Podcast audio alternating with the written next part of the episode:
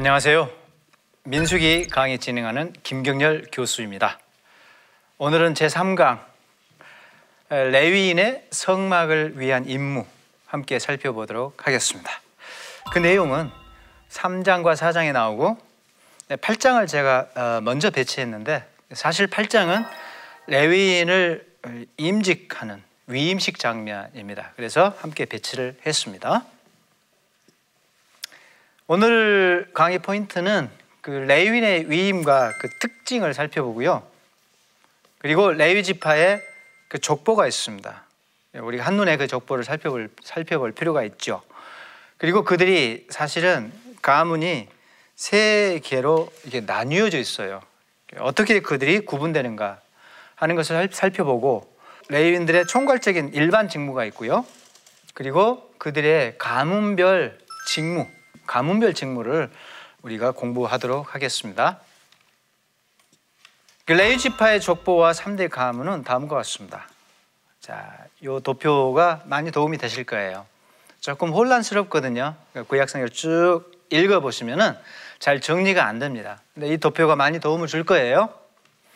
그 레위가 아들 셋을 낳았습니다. 게르손, 고핫, 무라리 이렇게 세 아들을 낳았고 그들을 통해서 이렇게 후손이 이렇게 계속 자손이 예, 번성이 됐는데 사실은 고핫이 중요합니다. 이 고핫 자손들이 이 고핫 자손들을 통해서 대제사장 계보가 이어지거든요.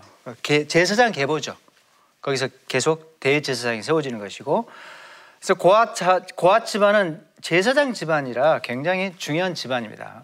근데 고핫에서도 제사장 집안으로 연결되는 집안은 내 아들이 전체가 아니라 사실은 아므람 그 다음에 아론, 모세 형제잖아요. 그 아므람에게서 난 아론과 모세 그 중에서 아론 집안이 이제 제사장 집안으로 특별하게 선택을 받습니다. 그래서 아론이 내 아들을 낳죠. 나답, 아비우, 엘르아살, 이다말 이렇게 네 아들을 낳는데 불행히도 첫째 아들과 둘째 아들은 먼저 사망을 합니다. 왜냐하면 벌을 받았죠. 그 레위기 10장을 보시면 그 장면이 나옵니다. 그 나답과 아비우가 제사장이잖아요. 제사장으로 임명을 받고 제사장 가운을 입고 성막에서 봉사를 하는데 법대로 해야 되거든요. 하나님이 이렇게 해라. 이건 저렇게 해라. 하나님 다 알려주셨어요. 근데 그대로 지켜야 되거든요. 그러니까 하나님의 지침대로 하나님이 알려주신 예식대로 예배를 드려야 되는데 자기 생각대로 자기 멋대로 예배를 진행하면은 이게 하나님에 대한 반항이 되죠.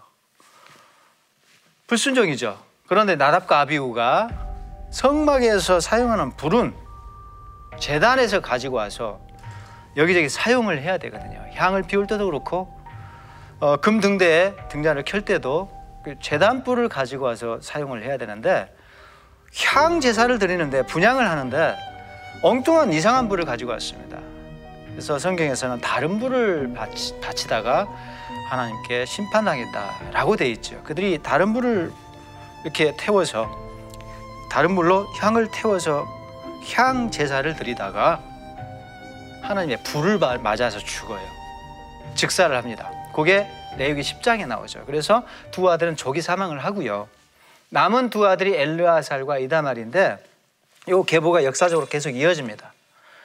근데 적통은 이쪽이에요.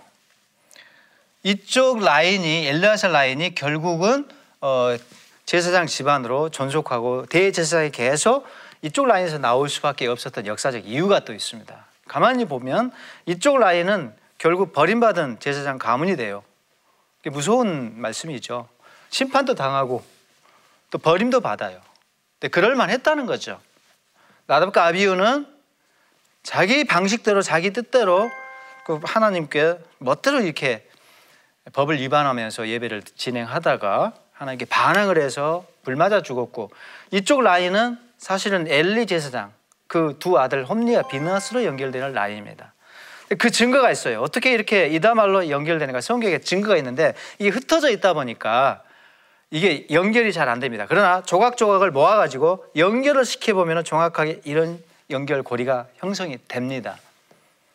보세요. 엘리의 아들 비나스가 나와요. 사무엘상에. 비나스 아들 이가봇으로 연결되고 또 사무엘상에 나오고 이가봇의 형제 아이둡 그리고 아이둡의 아들이 아이멜렉이라고 나오거든요. 근데 아이멜렉은 누구냐? 아이멜렉 때문에 이다말로 연결돼요. 이딱 힌트가 한 번 나오거든요. 그래서 아이멜렉이 이다말로 연결되기 때문에 이 집안이 엘리 집안이 이다말 집안이라는 걸 알 수가 있죠. 그리고 아이멜렉의 아들 아비아달까지 연결되죠.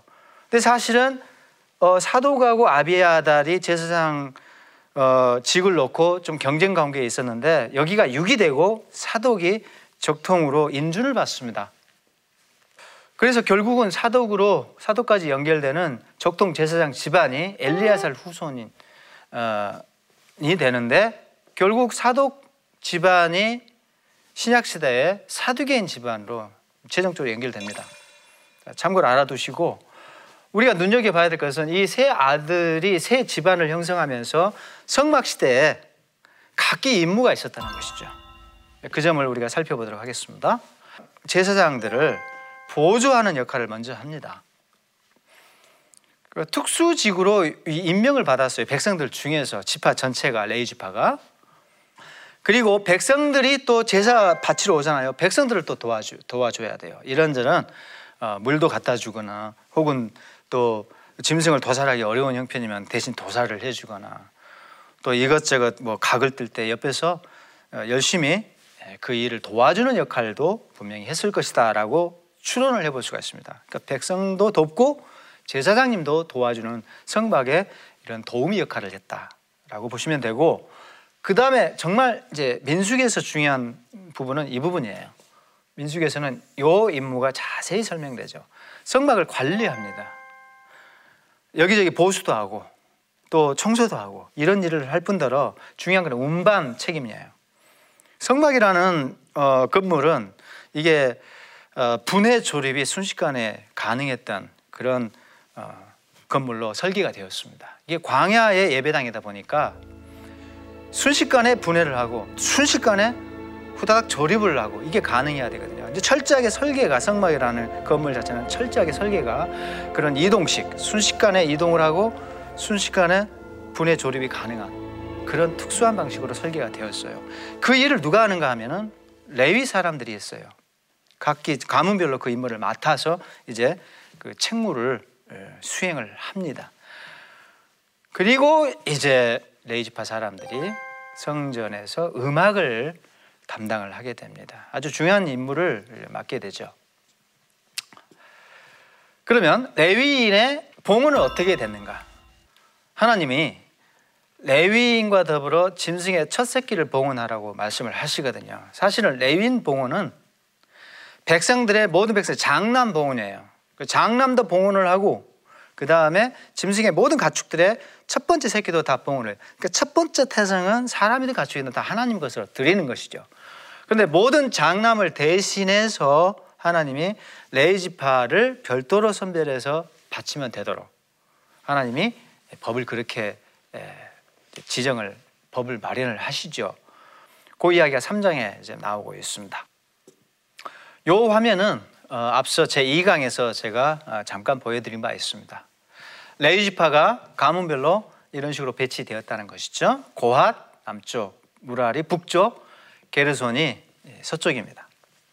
이 숫자는 그들의 총 인구수예요. 지금 인구수가 저렇게 기록되어 있고 여기 제가 지금 question mark를 달아놓은 이유는 성경 본문을 민수기를 보면은 숫자가 8,300명이 있는 거 다른 숫자가 또 있어요. 약간 숫자가 차이가 있습니다. 그런데 사본상의 문제예요.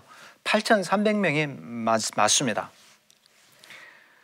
어, 그리고 이제 모세하고 아론 집안 제사장 가문은 이쪽 동쪽에 배치하죠. 사실 이들은 고앗 후손이에요. 고앗 후손입니다. 고앗 자손 중에서도 특별하게 예, 아론 가족들을 제사장 집안으로 선별한 거죠. 그리고 이쪽이 동쪽이라고 말씀드렸습니다. 동쪽. 음, 이쪽이 동쪽이고 왜 성막의 동쪽이 중요하냐면은 본당 건물 있잖아요. 이 본당 건물이 방이 두 개로 쪼개져 있어요. 그래서 큰 방은 성소 혹은 이제 내성소 이렇게 부르죠. 그 작은 방을 지성소를 하죠. 그 지성소 안에 법기라는 상자가 놓여져 있습니다. 근데 이 법궤라는 상자가 중요합니다. 이 법궤가 뭐냐면 사실은 하나님의 보좌, 하나님의 왕자입니다. 그러니까 하나님이 거기에 앉아 계시죠. 왕으로 거기에 딱 좌정해 계십니다. 그리고 백성들을 다스리죠. 인도하시고 왕 대신 그분이 보이지 않는 가운데 그 법궤 위에 내려와 앉아 계시는데 동쪽에 해 뜨는 방향을 마주보고 자리를 잡으십니다.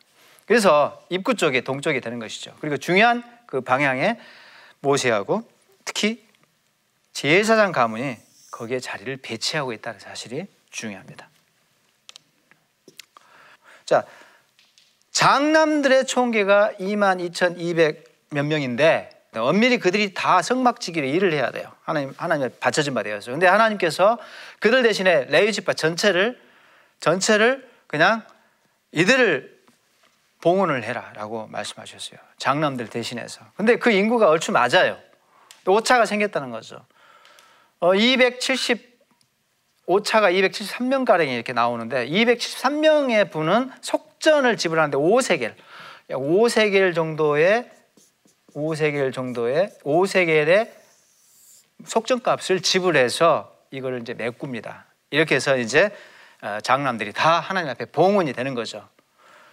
자, 이렇게 해서 이제 레위인들이 장남을 대신해서 봉헌된 특수한 지파가 이제 됩니다. 어, 민수기 4장을 보면은 그런데 재밌게도 현역 직무자인 레위인의 총계가 나와요. 그 숫자가 다음과 같습니다. 합이 약 8,500명 이렇게 나오죠. 근데 여기서 우리가 눈여겨봐야 될 것은 민수기 8장 가면은 현역 직무자로 30세가 아니라 25세를 기준으로 잡고 있어요. 민수기 내에서 모순이 있는 것처럼 보이죠.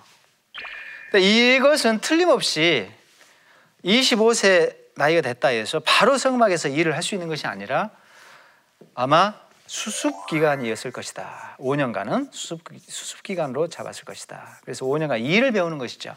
5년 동안 이 일을 다 배우고 난 다음에 30세 때 이제 주도적으로 현역 복무를 시작한다는 것이죠.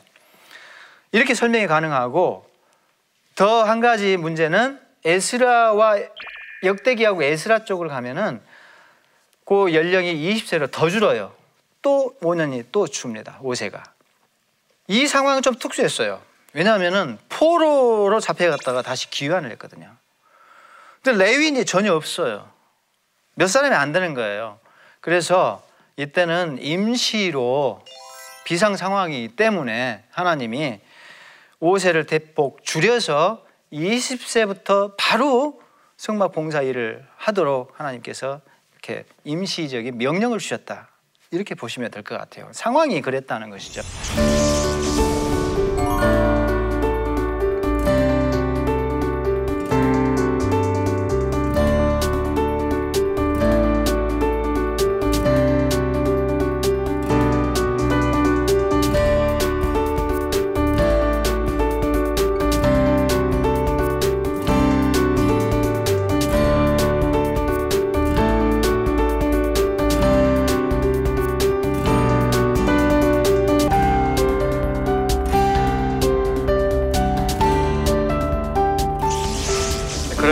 레위 자손들의 성막을 위한 가문별 임무를 살펴보겠습니다. 이게 민수기 4장에 자세히 나와 있거든요.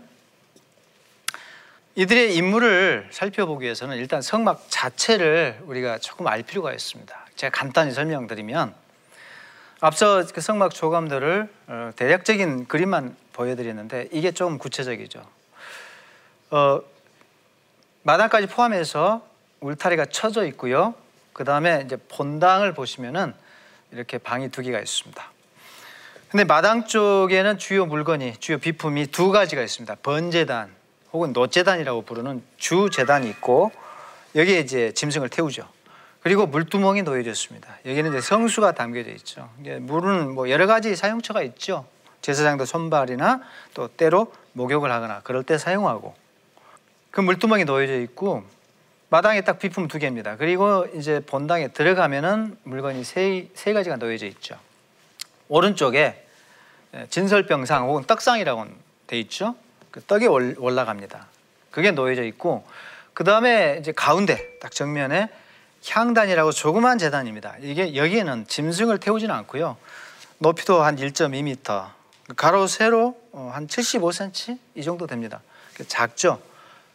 거기 향을 피우는 재단이 있습니다. 그래서 향단이 놓여져 있고 그 다음에 왼쪽에 금등대가 이렇게 놓여져 있는데 예, 촛대 많이 금촛대 이렇게 말하는데 좀 잘못됐죠. 촛대는 초를 꽂아야 되는데 금등대는 등잔을 놓습니다.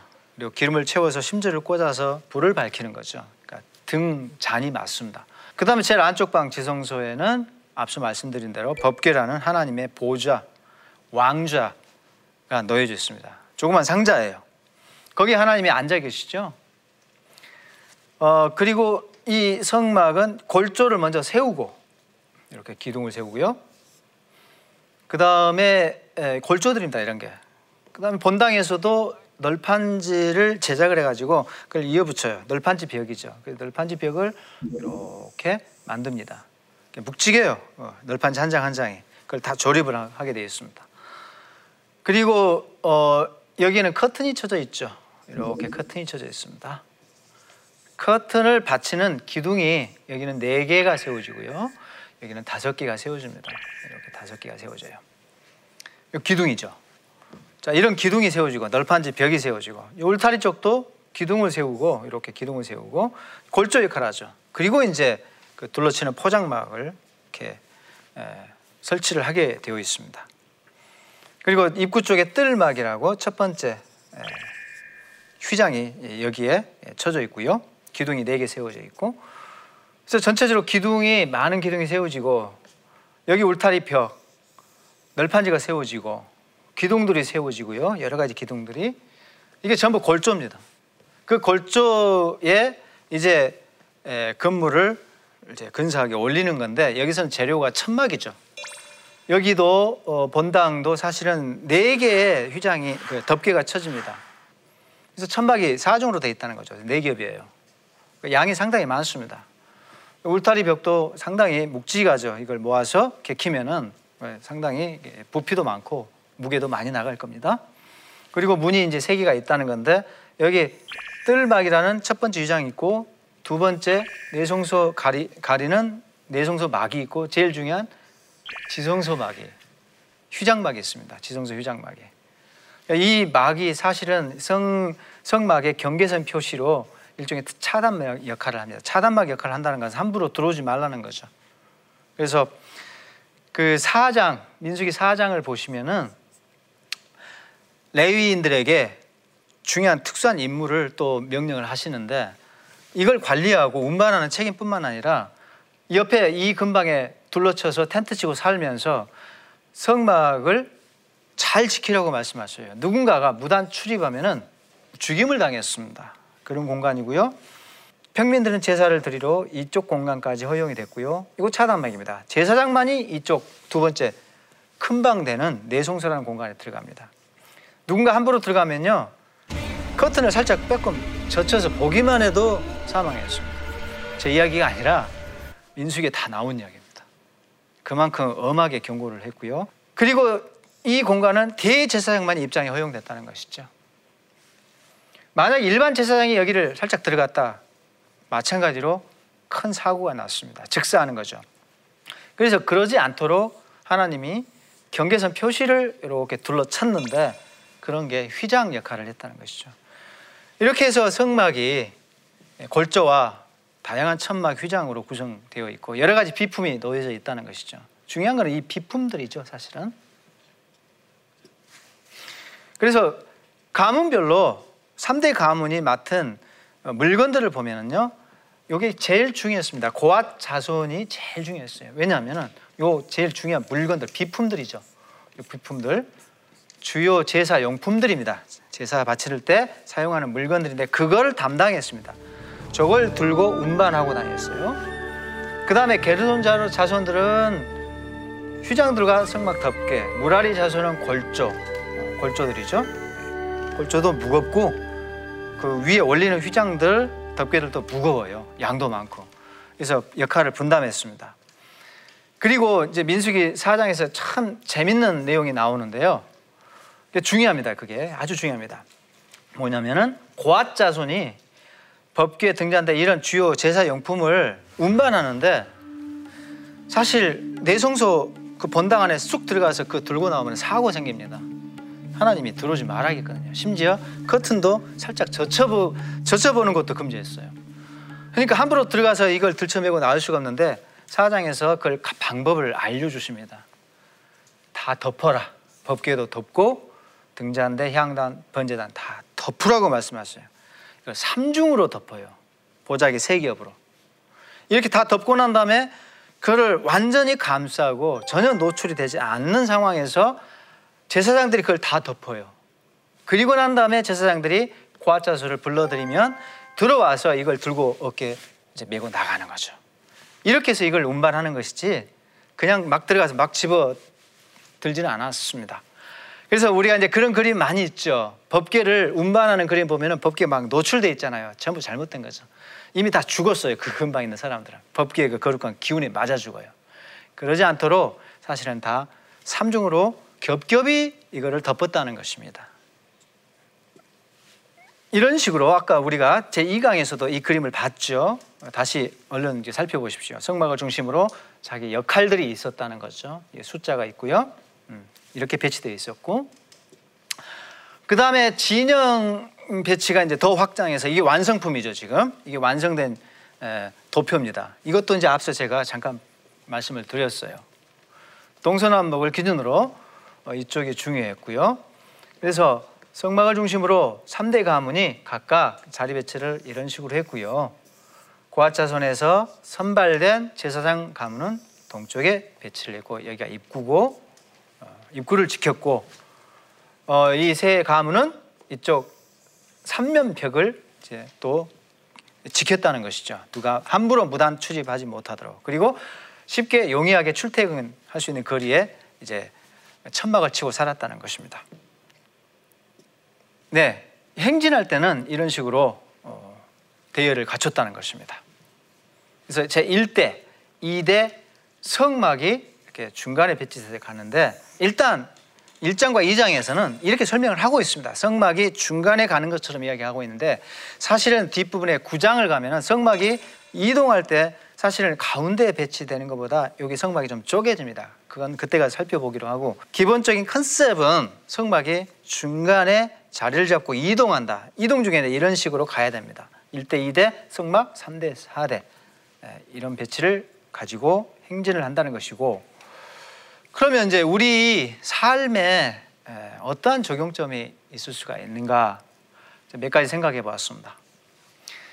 첫 번째, 그 아론의 후손이라 해서 자동적으로 제사장 집안의 복이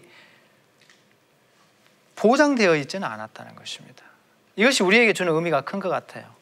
아론 집안이 제사장 가문으로 선발되었습니다.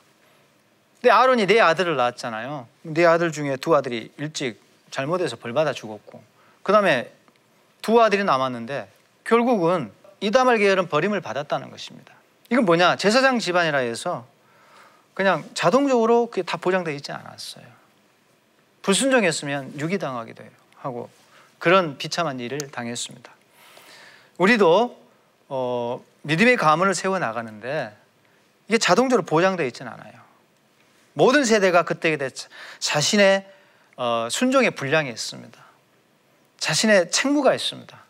그걸 다 할 때 축복이 계속 이어지고 믿음의 가문이 계속 세워져 나가는 것이죠. 그런 교훈을 우리가 이 제사장 집안 이야기에서 얻어낼 수가 있다고 생각을 합니다.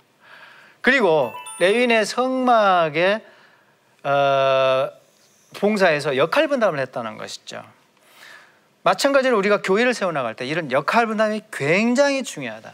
일이 중요하고 덜 중요하고 어떤 차이는 있을 수가 있어요. 그러나 몸된 교회를 성막을 세워나가고 성막을 운반하고 관리하고 있을 때는 그게 아무런 차이가 없어요. 어느 지파에 이르든 모두 다 중요했다는 것입니다.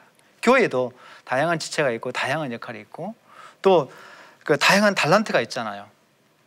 이런저런 모양으로 자기 자리에서 교회를 세워나가는 것이 사실은 오늘날 우리가 성막을 세워나가는 일이라고 볼 수가 있죠. 그리고 성막을 중심한 연결되어 있는 교훈인데 성막을 중심한 질서 있는 진영의 배치와 행진 대열처럼 교회에도 이런 질서가 필요하다는 것입니다.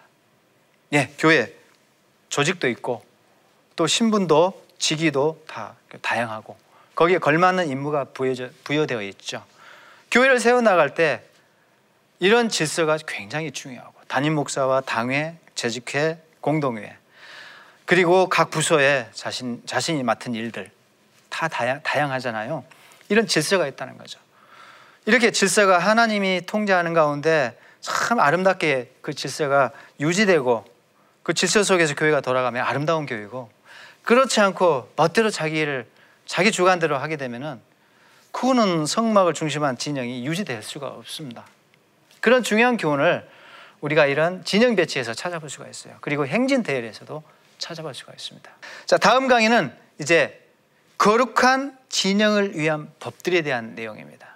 과연 이제 이 거룩한 그리고 그리고 정결한 이 진영 안에서 하나님이 이 거룩성과 정결성을 유지하기 위해서 어떤 법을 엄격하게 지켜야 될 것인가 라는 것이 다음 강의 내용입니다. 네, 오늘 수고하셨습니다. 감사합니다.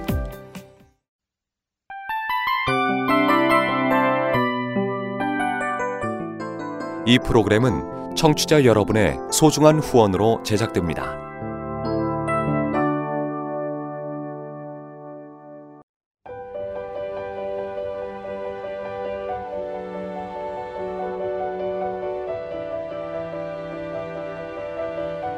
세상에는 수많은 교회들이 있지만 더 깊이 있는 말씀 강해를 찾기 위해 크기로만 교회를 선정하지 않습니다. 보다 좋은 영적 콘텐츠를 더 많이 나누기 위해 방송비를 받지 않습니다. 1년 365일 복음만 전하고 싶어서 우리는 광고를 하지 않습니다. 온누리의 복음을 땅끝까지 CGN TV와 함께 땅끝 성교사가 되주세요